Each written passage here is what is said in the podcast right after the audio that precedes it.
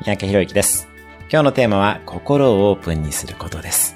先日、私がアメリカでマクロビオティックという食事療法を学んでいた時の恩師が残念ながら亡くなりました。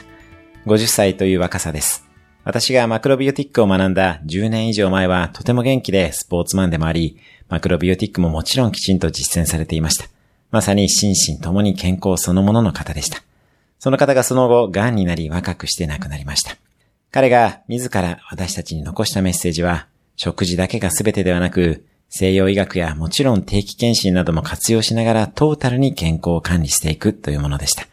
何々が全てという価値観ではなく、心をオープンにすることが大事だと、病床から伝えてくれました。今日のおすすめアクションです。自分が信じているものをポジティブに疑ってみる。ご冥福をお祈りします。